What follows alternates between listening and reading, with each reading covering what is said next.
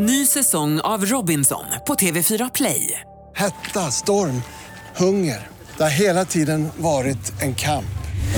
Nu är det blod och tårar. Fan händer just nu. Det. är Detta är inte okej. Robinson 2024, nu fucking kör vi!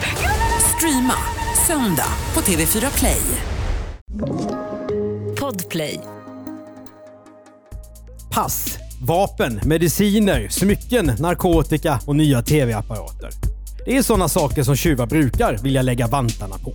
Men inte alla. Vissa väljer att gå på koffeinspåret. Som tjuvarna som snodde 20 ton kaffe till ett värde av drygt en miljon kronor. Välkommen till ännu ett avsnitt av Fika-podden Misslyckade brott.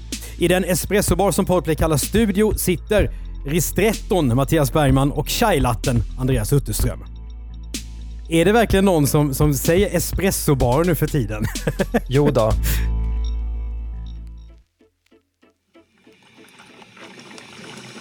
Uppslagsverket NE, Nationalencyklopedin, är en pålitlig källa till kunskap. Men inte ens där finns det något säkert svar på frågan när började vi egentligen dricka kaffe?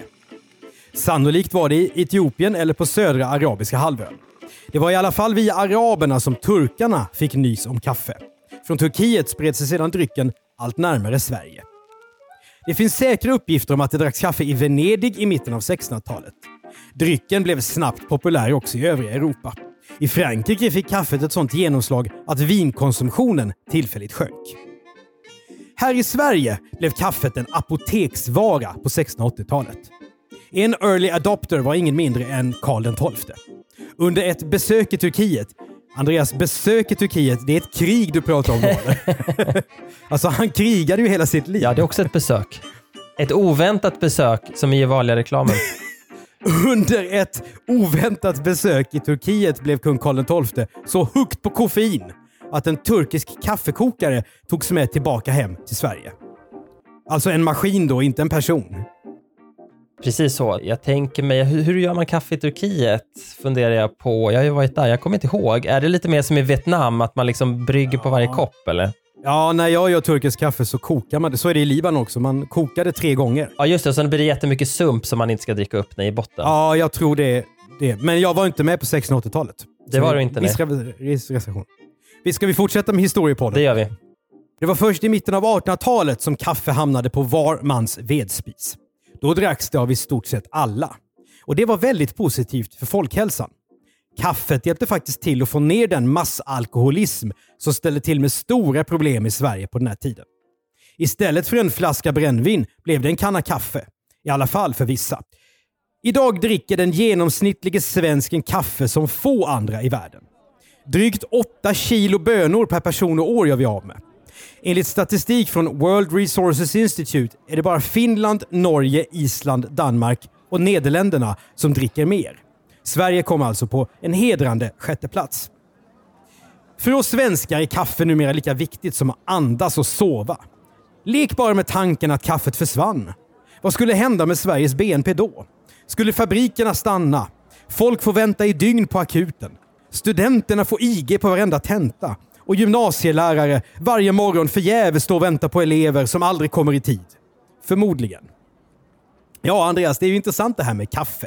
Därför att eh, alla har ju en relation till den här produkten. Kan man lugnt säga. I min släkt så har kaffet hanterats nästan som en valuta genom tiden kan jag berätta. Hur då menar du? Ja, men det har varit till exempel så här. När moster, då är det en moster som är i 78-årsåldern, för det är egentligen min mammas moster.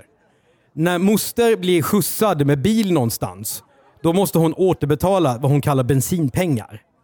Det här finns ganska många mostrar det handlat om. Och då gör man det på olika sätt. För då ingår det ju då att min mamma då vägrar ta emot pengar. För att det, det ska man bjuda på. Det är ett slags liksom, litet spel de kör då.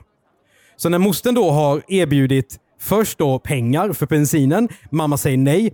Då tar moster fram en 20-lapp och ger den till något av barnen istället. Och då så säger mamman till barnet nej, du tar, tar inte emot 20-lappen. Vi skjutsar så gärna moster E då, eller vad hon kan heta. Och i tredje hand, vad händer då? Jo, nästa gång de ses, då har mostern istället med sig ett paket kaffe och ger till mamman. Så det är som ett avlatsbrev. Och detta har du varit med om hur många gånger? Ja, men det är ju tiotals gånger under min uppväxt. Alltså, för det skjutsades en del liksom. Och priset på det där halva kilot kaffe, det hade man ju örnkoll på. Jag vet inte hur många gånger jag har hört min mamma och mormor diskutera när de såg så här, om det var rea på kaffet någonstans eller sådär. Känner du till det här, igen det här eller är det här bara en konstig släktgrej hos mig? Nej, jag känner inte till det så här och jag, jag dricker alldeles för mycket kaffe nu. Jag dricker så mycket kaffe så att eh, mina tänder har blivit gula så att jag ö, allvarligt talat överväger att bleka dem. Men under min uppväxt så eh, dracks det inte kaffe. Mina föräldrar började Ah. dricka det ungefär samtidigt som jag, alltså när jag var tonåring. Så att vi var, vi var sena där, men däremot så har man ju sett de här reklamutskicken där oftast kaffet används som en lockprodukt, att man har någon slags extrapris på kaffet då som drar in dina släktingar och andra till butiken så att de sen ska handla mycket mer där. Så det är smart. Senast idag så fick jag ett nyhetsbrev på mejlen från en av de stora dagligvarukedjorna. Och vad var det som låg först i erbjudanderutan? Kaffe såklart.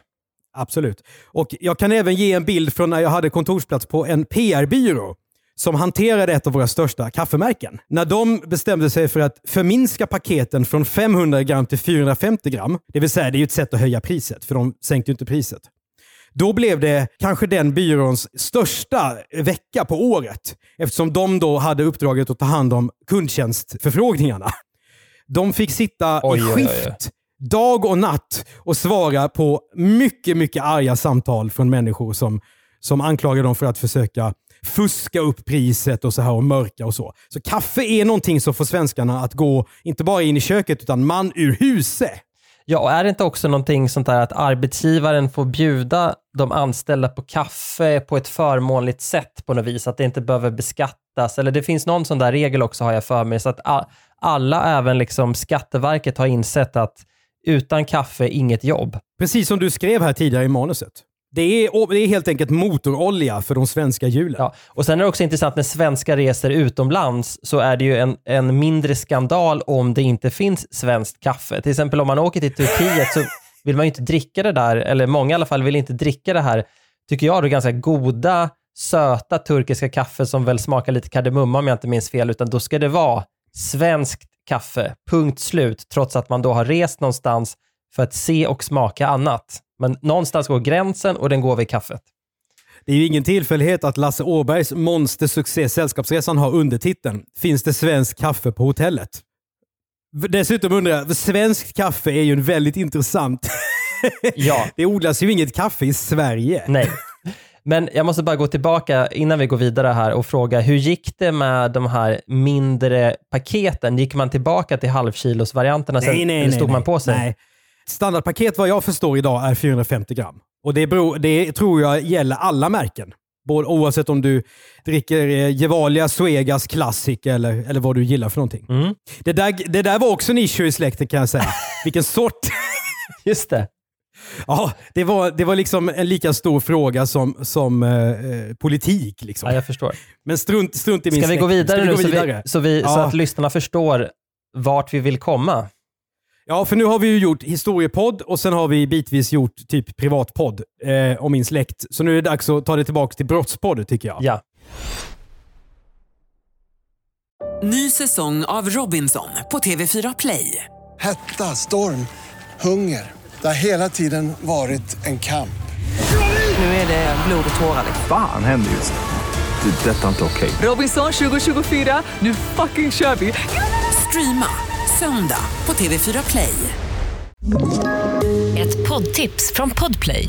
I fallen jag aldrig glömmer djupdyker Hasse Aro i arbetet bakom några av Sveriges mest uppseendeväckande brottsutredningar. Går vi in med hemlig telefonavlyssning och, och då upplever vi att vi får en total förändring av hans beteende. Vad är det som händer nu? Vem är det som läcker? Och så säger han att jag är kriminell, jag har varit kriminell i hela mitt liv men att mörda ett barn, där går min gräns. Nya säsongen av Fallen jag aldrig glömmer på Podplay. Att kaffet är så livsviktigt för oss svenskar och att alla kaffebönor importeras, det skapar såklart en marknad för kriminella. Den som lyckas stjäla ett stort parti kaffe kan sälja det svart till någon restaurang eller något café och tjäna sig en rejäl hacka. Och Detta är också bakgrunden till det som utspelar sig i Gävle den 9 februari 2002. Då är Didrik 21 år och Hans 28, som vi väljer att kalla dem här, de är ute på äventyr. De är kompisar och dessutom, som det brukar heta i den här podden, tidigare kända av polisen. Didrik är dömd fem gånger, bland annat för försök till stöld. Hans har också varit i domstolen tidigare. Då fälldes han för narkotikabrott. På kvällen träffas Didrik och Hans för att kolla på TV och följa vinter-OS som utspelar sig i Salt Lake City. Men efter ett tag så bestämmer de sig för att gå ut och köpa cigaretter. På vägen går de förbi logistikföretaget Schenkers område. Där har de såklart hört att det finns saker att sno. Men där i mörkret är Hans och Didrik inte ensamma. Av en ren slump träffar killarna en person som de inte känner sedan tidigare. En 38-åring som vi väljer att kalla för Mats. Han tror först att Didrik och Hans är väktare och därför så slänger han sig under en lastbil för att gömma sig. Men sen börjar de tre prata istället. Och de finner varandra direkt. Kanske inte så konstigt. Mats är nämligen inte heller någon laglydig medborgare. Han är tidigare dömd för bland annat grov stöld och har suttit inne flera gånger. Så när de här tre nu inser att de befinner sig utanför Schenkers stängsel i samma ärende så börjar de smida planer tillsammans. Det här låter förstås ganska osannolikt, men det är i alla fall den historia som de senare berättar. Andreas, du har ju skrivit det här. Ja. Hur bedömer du den här historien? Att Den är väldigt konstig. Å andra sidan har konstigare saker inträffat och de har egentligen inget intresse av att ljuga om den här saken. Förutom om det nu är så att det här är organiserat och att det finns någon annan bakom som alla de här tre är rädda för. Och det finns det inget svar på. Det är osannolikt men inte otroligt därför att som vi har berättat många gånger i den här podden så är ju misslyckad brottslighet bygger ju mycket på slump. Så att det kan mycket väl ha hänt, men jag, jag sätter ett, jag reser en liten varningsflagg ändå för att det här verkligen stämmer. Har de samstämmiga historier i tingsrätten i domen? Utifrån domen verkar det så ja. Jag tänker att det här är lite nästan som en Disney-film, en tecknad Disney-film, för där, där hjälten liksom alltid är ensam och träffar på någon som ska hjälpa. Typiskt eh, Hollywood-upplägg. Men den skillnaden att alla här är skurkar. Ja, just det. Eller så lite som Mandalorian där han alltid måste utföra ett uppdrag per avsnitt för att komma vidare i sitt mission. Ja, Mandalorian är ju inte helt olikt misslyckade brott, men strunt i det nu. Ja. Didrik och Hans är ute efter att sno lite vad som helst, det är inte så noga vad. Men Mats, han är betydligt mer specifik. Han står vid Schenkers lager för att se om det finns något kaffe att lägga beslag på. Det här är ju trots allt Gävle, där Sveriges största kafferosteri Gevalia håller till. Mats är i akut behov av pengar, berättar han. Dagen innan har han blivit uppringd av en person som han tidigare har lånat 100 000 kronor ifrån. Denne okände långivare ska ha sagt att om Mats kan lägga beslag på ett stort parti kaffe, då är de kvitt. Eftersom Mats tidigare säger sig ha blivit hotad så tycker han, som har både fru och barn, att han inte har något val. Kanske har han lånat pengar av en krögare i Stockholm eller någon annanstans. Kan man ana. Ja, möjligt. Mats har ett eget åkeri och har kört till Schenker i en av sina lastbilar. Nu berättar han för sina nya kompisar om planerna på att sno så mycket kaffe som det bara är möjligt. Didrik och Hans är inte sena att hänga på. Hittar de bara kaffe inne på området så ska det stjälas och sedan säljas nere i Stockholm. Jag vet folk som varit inne där och snott kaffe. Det finns många hål i staketet. Det kommer Didrik senare att berätta i Gävle tingsrätt. Men just den här kvällen finns det tydligen inga hål i staketet som funkar. För Mats bryter istället upp hänglåset som sitter på grindarna runt lagerområdet. De tre börjar nu leta och kanske sniffa i luften. Om det nu är så att kaffe luktar på det sättet. Jag vet inte. Vad är vi? Februari, Andreas? Är det inte fruset det där? Ja, men de är inte heller helt rationella så jag kan se framför mig att de går och sniffar. Mm, också Disneyfilm. Ja. Till slut så hittar Didrik, Mats och Hans ett helt släp lastat med kaffepaket. Mats kan inte tro sina ögon och senare ska han berätta i tingsrätten. Jag trodde att ingen lät ett släp stå med så värdefull last över helgen. Ja, det kan man ju säga, men de har ju faktiskt brutit sig in på området. Så att, Så är det. ja. Nu ska i alla fall stöldgodset fraktas bort också. Och det är inga små mängder kaffe vi pratar om, utan närmare bestämt 20 ton. Och det motsvarar, om jag har räknat rätt, 1 777 777 koppar rykande hett färdigt bryggkaffe. Hur ska de då få med sig allt det här? Jo, Mats tjuvkopplar en dragbil, alltså det som är längst fram på en långtradare och där själva förarhytten sitter. Sen startar han den och kopplar på släpet med allt kaffe. Ja, då förstår man ju att det är liksom inte en personbil här med B-körkort utan det är ju en, en stor lastbil som, som de helt enkelt kapar. Ja, och eftersom Mats då har ett eget åkeri och kan köra lastbil så har han då kompetensen som gör att han kan ratta det här. Det är ju lite som en narkotikahistoria typ i Miami. Jag ser början på filmen Dödligt vapen där, de, där, där liksom eh, Mel Gibson infiltrerar en, en jättestor narkotikatransport. Fast det här handlar om helt annan typ av, av lustmedel än, än knark. Och, och Mel Gibson för övrigt en person som man inte vill träffa när han har druckit för mycket koffein. Verkligen inte.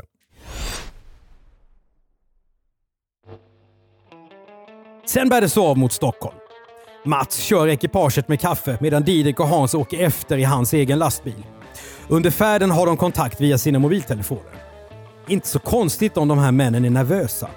I lasten finns nu nämligen kaffe värt inte mindre än 1 166 230 kronor. Jag måste bara dubbelkolla här. När jag räknade så blir det 58 kronor kilot. Och det måste ju vara F-priset då. Uh, ja, det måste det vara. Jag har inte räknat på det, men det där, kom, det där kommer från domen, den där siffran. Ja, men det stämmer säkert. Ja. För det betyder i så fall att om det skulle säljas på ICA så skulle de ta 100 procent. Alltså, då, Ja. skulle de, då är vi ju eh, 2,3 miljoner egentligen. Just det. Så det är mycket pengar. Efter några timmar är killarna framme i Stockholm.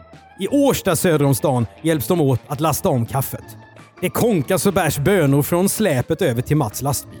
Det är naturligtvis fruktansvärt jobbigt. Paket efter paket flyttas.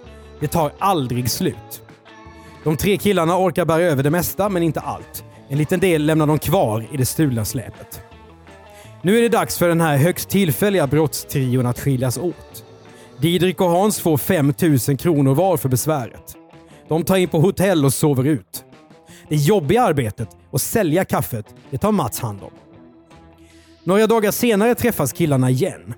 Då får Didrik och Hans ytterligare 25 000 kronor var för sin del i den framgångsrika kaffekuppen. Efteråt ska Mats berätta att han betalar de här pengarna ur egen ficka eftersom han tycker att kompanjonerna har gjort sig förtjänta av pengarna. Vilken vänlig man måste man säga. Eh, ja, det är i alla fall så han framställer sig själv i efterhand. Du har ju skrivit här att det inte är så illa för några timmars arbete, men 30 000, jag vet inte riktigt med tanke på risken.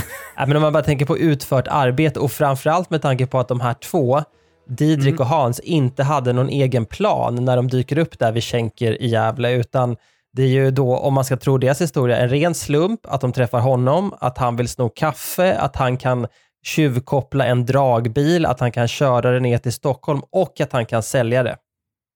Så kan man se det. Är det nu slutet gott, allting gott för kaffetjuvarna? Är det här ett avsnitt av Misslyckade brott som handlar om lyckade brottslingar? Nej, inte alls. Schenkers område är nämligen naturligtvis kameraövervakat. Och våra tre brottslingar åker snart fast. Polisen lyckas också lokalisera åtminstone hälften av det stulna kaffet. Nu ligger Didrik, Hans och Mats illa till. Visserligen är det här ett brott helt utan våldsinslag, men det rör sig samtidigt om stora summor. I sin slutplädering säger en av advokaterna att straffen borde mildras eftersom stölden var så taffligt utförd. Är inte det underbart? Det var, åh, det var en ny advokattaktik. Ja, Den men har det är inte så här, haft förr. när man inte har juridiken på sin sida, då går man på känslorna. Och vad jag vet finns det ingenting i lagen som gör att om man är, om man är dålig på sitt jobb som brottsling så ska detta eh, liksom tas i beaktande på något sätt när, man, när straffet ska delas ut. Men, men något, något måste ju advokaten säga och den här gången blev det den här varianten. Den har vi aldrig haft förr tror Nej, jag. jag tycker den var underbar. Jag blir så glad när jag hittar den. De är för korkade för att dömas. Exakt. ja. Det här resonemanget ger vare sig Andreas Utterström, jag eller Gävle tingsrätt särskilt mycket för. Mats döms till två års fängelse, Didrik till ett år och Hans till skyddstillsyn med 200 timmars samhällstjänst. Tillsammans ska de tre också betala ungefär 350 000 kronor i skadestånd. Domen överklagas inte. Och det här är ju väldigt hårt straff. Man kan, ju, man kan ju tänka på andra brott vi har berättat om som man kan tycka är mycket grövre där, där straffet har blivit lägre. Men det handlar ju om att det rör sig om så mycket pengar helt enkelt. Eh, och eh, ja, det är inte jättekul att sitta inne i två år. Så det, Mats eh, har nog ångrat det här både en och två gånger. Man kan ju säga att om det handlar om stöld och häleri så att säga och sälja vidare lustvaror så är det väl ändå smartare rent straffrättsligt att göra det med kaffe än att göra det med knark. Ja, det är det, för då tar ju, då tar ju svenska Då får domstolar... du 8-9 år. Ja, men då tar ju svenska domstolar alltid ifrån tårna och då kan man råka ganska illa ut även om man har haft en väldigt marginell roll. Så ska man välja mellan narkotika och kaffe, då, då blir nog kaffe. Om vi nu ska ge någon rekommendation till yrkesbrottslingar. Det tycker jag i och för sig inte vi ska. Inga brott är bra brott i misslyckade brott. Men Didrik, Hans och Mats är inte ensamma om att ha försökt tjäna pengar på svenskarnas omåttliga koffeinbegär. Kaffestölder är nästan som en egen genre i brottsstatistiken, som någon på Brottsförebyggande rådet kanske borde forska kring. Men eh, koffeinskurkar är inte alltid framgångsrika. Och Andreas, du har ju tagit fram ett litet potpurri här med misslyckade svenska kaffebrottslingar. Yes, jag drar dem nu då. I november 2012 grips en 63-årig man på bar gärning på ICA Maxi i Västerås. Han försöker då få med sig kaffe för 3000 kronor. Polisen beskriver mannen som en notorisk kaffetjuv och en stor koffeinhärva rullas upp. Mannen har stulit flera hundra kilo kaffe från olika butiker. Tror du att det här verkligen har att göra med att han vill tjäna pengar? Det låter ju som att han eh, har fastnat för just den här drycken. Jag får lite kleptoman-vibbar här faktiskt. Men sen går vi till Skåne Mattias, för i november 2015 då bestämmer sig två män för att sno kaffe från en mataffär i Trelleborg. Och deras plan den är enkel. Den ena mannen han lastar 156 paket i en kundvagn och sen rusar han ut. Samtidigt som medhjälparen håller upp grindarna och sen flyr de tillsammans. Men butikspersonalen de springer efter och det här gör tjuvarna så stressade att de lämnar stöldgodset på parkeringen och sticker iväg i en flyktbil. Ja, inte supersmarta. Nej. Jag ser bilden för mig. Vet du, alltså 156 paket kaffe. Det är, det är ganska skickligt att lyckas hinna kasta ner det i en kundvagn utan att bli uppmärksammad. Ja, man, man ser ju framför sig hur det ligger huller om buller och, och liksom nästan svämmar över i kundvagnen. Ja, ja, det måste ju vara... Det är nästan, jag är nästan imponerad att de lyckas med den biten. Ja. Men, du, har, eh, du har mer case? Ja, och eh, även här är det Skåne.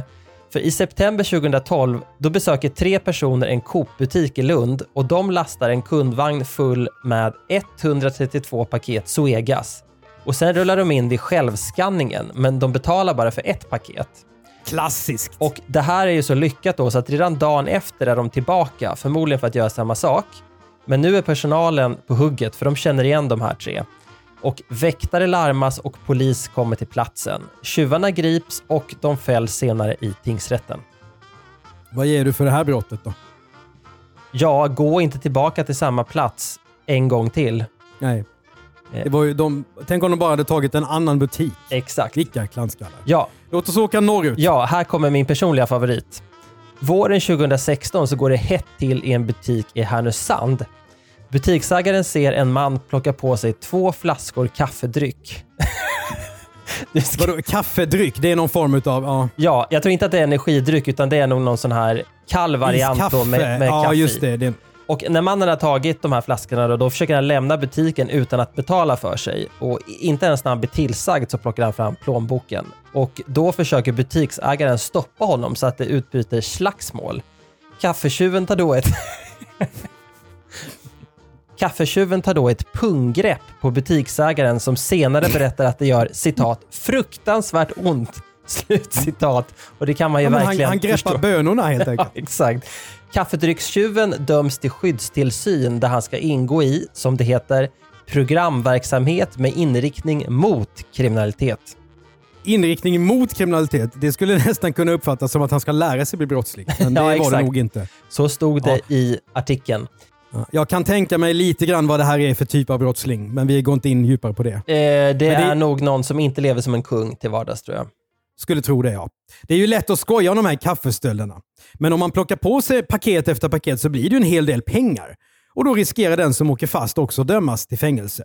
Precis som Didrik och Mats, de två som fick sitta inne efter den märkliga stölden i Gävle. Hur de hade det på kåken vet vi ingenting om, men en sak är säker. Kaffe finns även i fängelse. För precis som alla andra verksamheter så skulle kriminalvården också avstanna om varken fångar eller anställda fick sin dagliga dos koffein. Du har hört ännu ett avsnitt av Misslyckade brott av Andreas Utterström och Mattias Bergman. Exekutiv producent är Jonas Lindskov. Vi samarbetar nu med, med Podplay, en podcastplattform där du hittar den här podden och en massa andra också. Där finns alla avsnitt av den här säsongen tillgängliga redan nu. Antingen på podplay.se eller om du laddar ner Podplay-appen. För Podplay gör vi även poddarna Misslyckade affärer, Misslyckade makthavare och inte minst Jag var där. En nyhetsdokumentär om de stora svenska händelserna. Vi driver också specialistbyrån för innehåll, commercial content och gör då podden Världens bästa innehåll.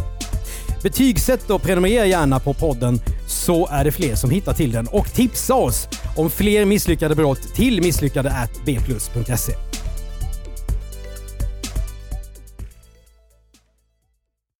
Ny säsong av Robinson på TV4 Play. Hetta, storm, hunger. Det har hela tiden varit en kamp. Nu är det blod och tårar. Fan händer just nu. Det. är Detta är inte okej. Robinson 2024, nu fucking kör vi! Streama söndag på TV4 Play.